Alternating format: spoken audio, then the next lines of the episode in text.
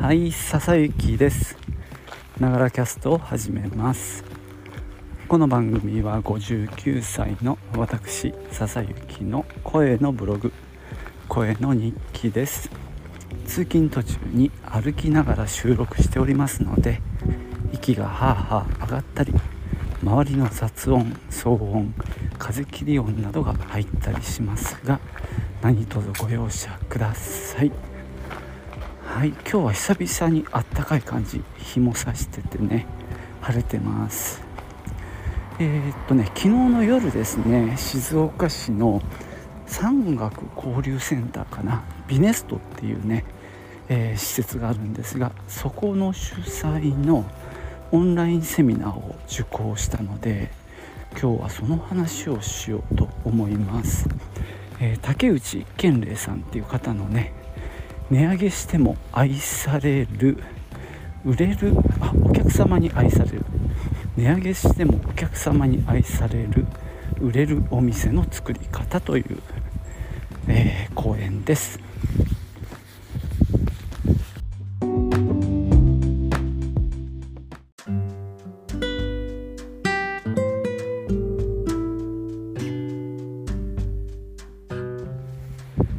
今回のね、えー、話のテーマとしては、アフターコロナ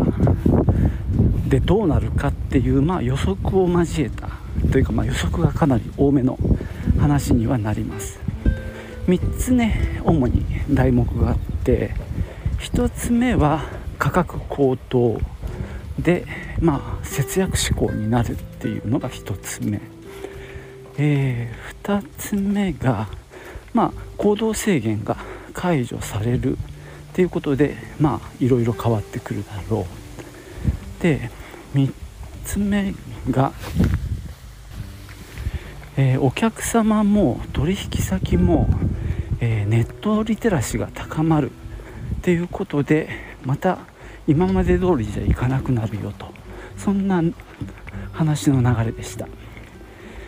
で、ひとつめの、ね、価格高騰の話なんですが、まあ、今ね、いろいろ物価が上がってますが、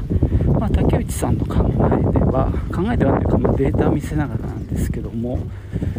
あの今回の、まあ、ウクライナの問題なる前からもう価格は上がる傾向が始まっていたっていうのが、えー、データとして出ているんで、えー、去年の年末ぐらいかららしいですね。で、これは何意味するかっていうと、まあ、そのウクライナの関係で、まあ、物価が上がってるっていう見方もできるんですが、それが、まあ、たとえ終わったとしても、その高騰の、えー、流れは続くんじゃないかという話でした。で、まあ、節約志向も高まるっていうことなんですけども、まあ、消費にメリハリがついていくだろうっていうのが、まあ、彼の見立てで、まあ、あの納得していいものを買う。で、まあ、逆にあのネットで調べて、まあ、や同じものなら安いところで買うとかですね、そういう感じになっていくので、まあ、ブランド力の強いところが勝つと。で、逆に安さで勝負をかけられるところも、まあ、一応生き残っていけるけども、中間にいる、まあ、中小、えー、零細と呼ばれる部分がそこの間に挟まれて、えー、苦しい立場になるんじゃないかという見立てです。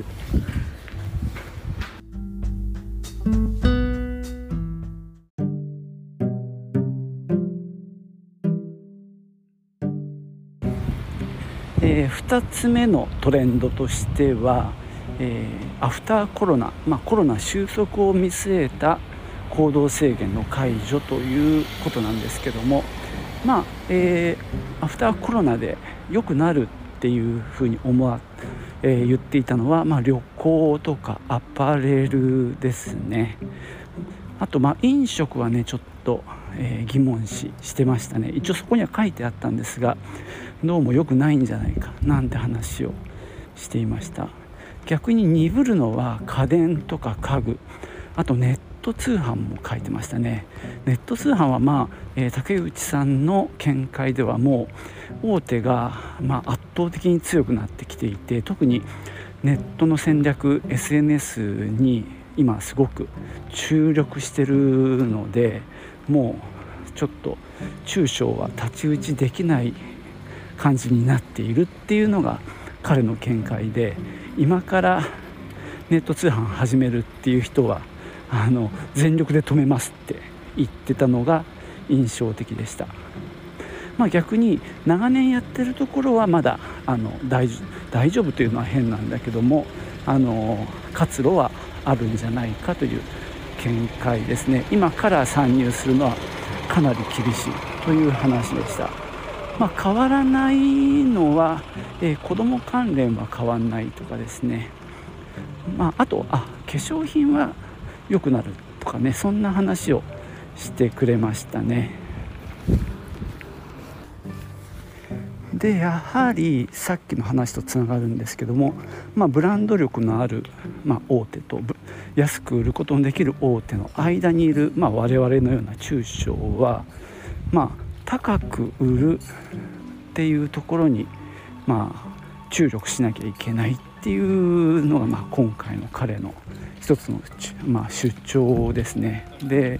例えば今までは差別化をしてオンリーワンになればあの良かったっていう言い方をしてきたらしいんですけども、これからはなんつったかな、 I love it、 要は愛されるとかスーパーニッチ、要はニッチをさらに、まあ、狭くするっていうところでやっていく、まあ、例えば、えー、アパレルのライブコマースなんかは、まあ、行きつけの店の店員さんが、まあ、ライブで商品を紹介する、まあ、それに、えー、お客さんが集まってくるっていうのは一体何だろうって、まあ、彼も結構不思議がってたんですけども、やっぱりその狭いところの、まあ、ニッチさで、まあ、フィットするところが選ばれる、もしくは愛される、あのそういう店なり、まあ、店舗、まあ、スタッフがいて選んでもらうっていうのが大事なんじゃないかなという話をしていましたね。でニッチ、スーパーニッチだけだとマーケットは狭いじゃないですか。だからそこで考えるのは、そのスーパーニッチをいくつも持つっていう戦略、もしくはその一つのスーパーニッチを深掘りしてって顧客単価を上げる、まあ、そのどちらかじゃないかという見解でした。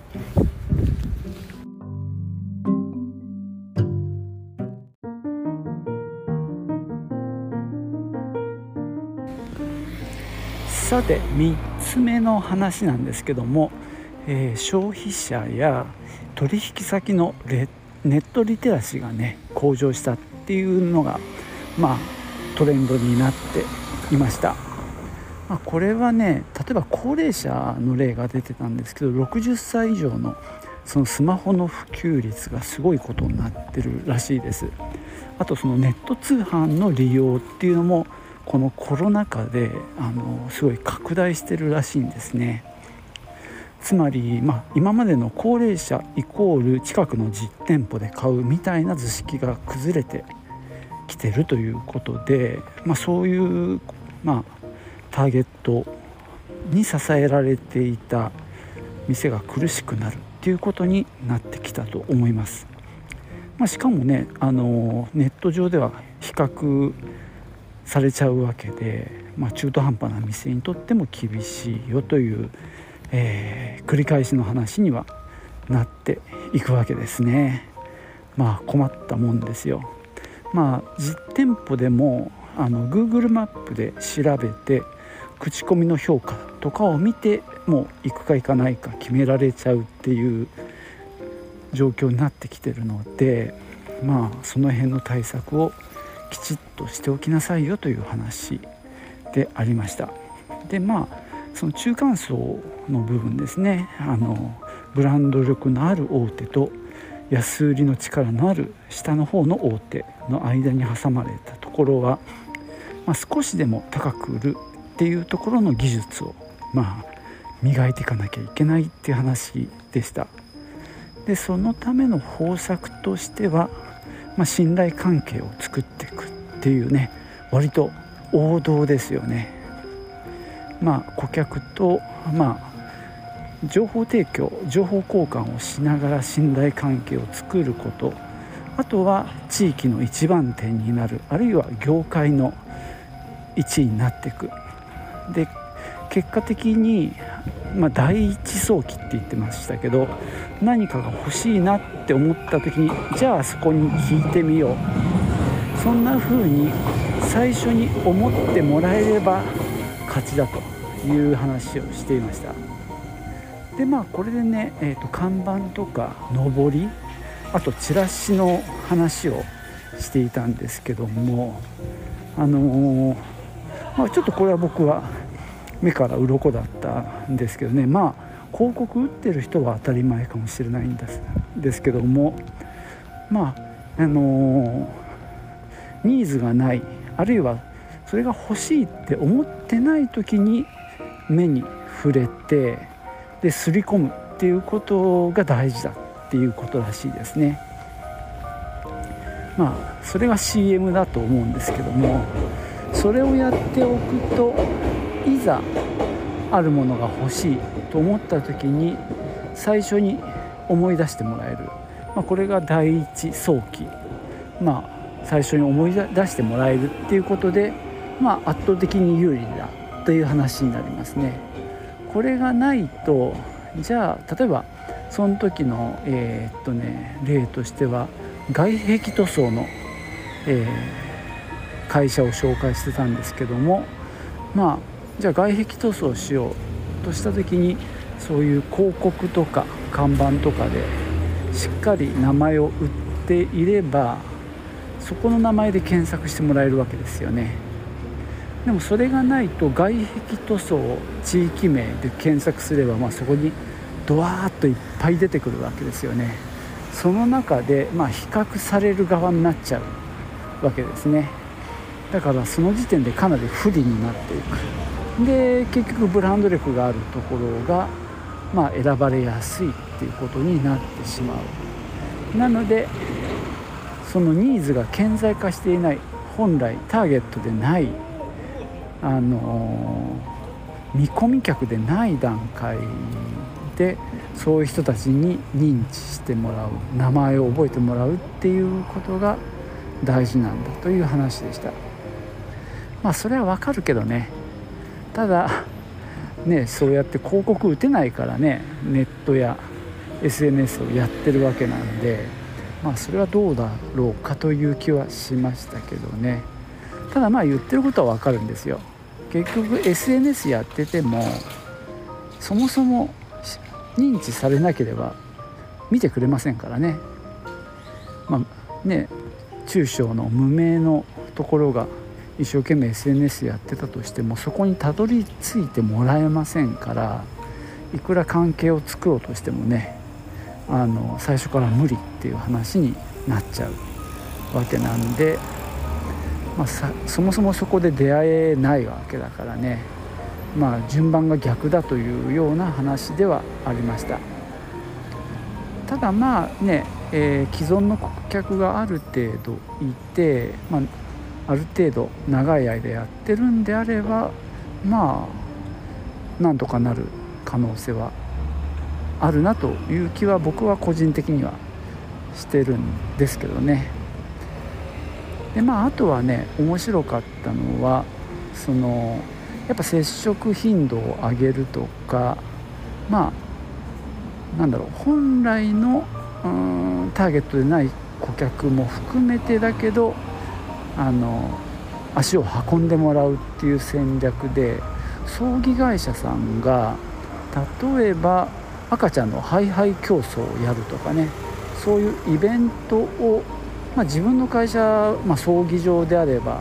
あの場所を持ってるわけですよね。あのホールとかで葬儀をやらない日、大安とかそういう日は空いてるわけなので、そういうところを使って、まあ、イベントを行うそういうねあの工夫が効果があるみたいですね。まあ、これはねアイデア次第だと思うんですけども、まああんまりね本業以外のところで頑張りすぎるっていうのも無理があるからね、そのあたりは、うん、やっぱり自社に最適化していく。ただやってみないと分かんないからね、まあ一つのアイデアとしては面白いなと思いましたね。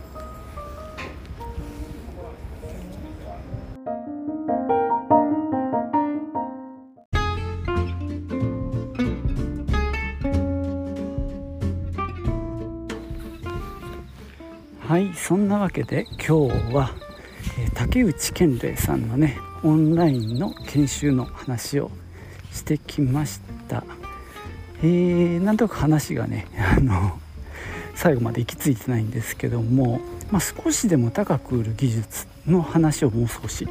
しようと思います。つまり値上げしてもそっぽを向かれない、あるいは値上げしてもまあそこが言うならしょうがないかって思ってもらえるような、これはね信頼関係だそうです。そのお客さんと店との間の関係がしっかりできていれば、そういったことが理解されるっていうのが竹内さんの考え方らしくて、でその信頼関係を作るには情報発信が大事だということでした。まあ、日常的に、えー、今の状況、店の考え方、いろんなことを発信していく中で、まあ、理解をしてもらうということですね。まあ、もう一つね面白かったのは、昔は差別化オンリーワンっていう戦略の話をしてたらしいんですが、今は I love it ということらしいです。まあ愛される、それが大事だと言ってましたね。まあね愛されてしまえば、まあ逆に、まあ、強いというか理解もしてもらえるわけですよね。まあ、それがないとなんだろう品揃えだったり価格だったりで優位性を、えー、一時的に持っていたとしても、まあね代わりのところが出てくればえー、そっちに行かれちゃうわけだけど、この店が好きだとかこの店長が好きだスタッフが好きだっていう思いであれば、それはまあ変わらないわけですよね。でそういったことを、まあ、情報発信をしながら作っていくっていうような話になってきたんで、まあ、これはね僕の考えるところと非常に一致するところですね。まあ、品揃えって言っても今やネットでねほぼ同じものが買えちゃう時代で、そっちの方が安いわけですよね。でもあえてあなたの店で買うよと言ってくれる理由は、やっぱりあなたが好きだから、あなたの店が好きだからっていうところになるかと思います。でまあそのためのツールとしての エスエヌエス であったり動画だったりするという順番になりますね。なのでまあそれを使ってすぐあの効果あの即効性を期待してそれやってすぐ売れるっていうものでもないっていうのが、まあやっぱ僕もその考えですね。まあライブ配信をずっとやってるんだけど、まあ、そろそろどうしようかって思うわけですけどね、まあ、コロナも終わるんでまたちょっと方向性を変えた方がいいような気もしているんですが、まあライブ配信やったからって言ってそこでね紹介したものが即バカ売れするなんてことはないわけですよ。もうこれはやって分かりましたまあ多少売れることももちろんあるんですけどね、どちらかというと本当関係づくりじゃないかなと思っています。もしくはさっき言った第一早期、こんばんは、常にまあ発信配信をして、まあ、触れておいてもらうことで、ああれが欲しいなって思った時に あ, あそこに聞いてみようか、あそこのサイトを検索してみようって思ってもらう、まあ、そのための本当に何だろう地道な、まあ、種まきみたいな気はしてますね。だからまあ今後に関して言うとよりそこを深めていくっていうのが一つあるかなとは思ってますね。でもまあそうやって愛される店になる、または、えー、業界のナンバーワン、あるいは地域のナンバーワン、あるいはそのニッチな、えー、スーパーニッチな分野でのナンバーワン、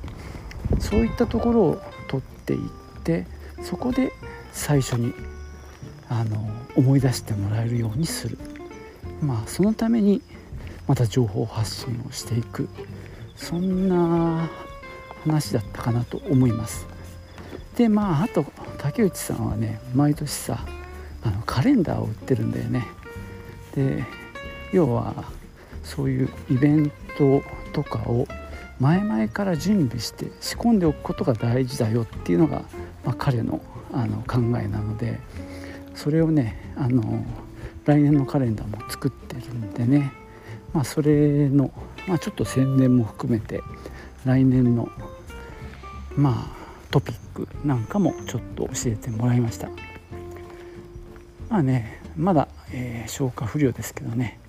えー、生かしていこうとは思ってます。というわけで今日はここまでです。最後までお聞きいただきましてありがとうございました。ではまたね。チュース。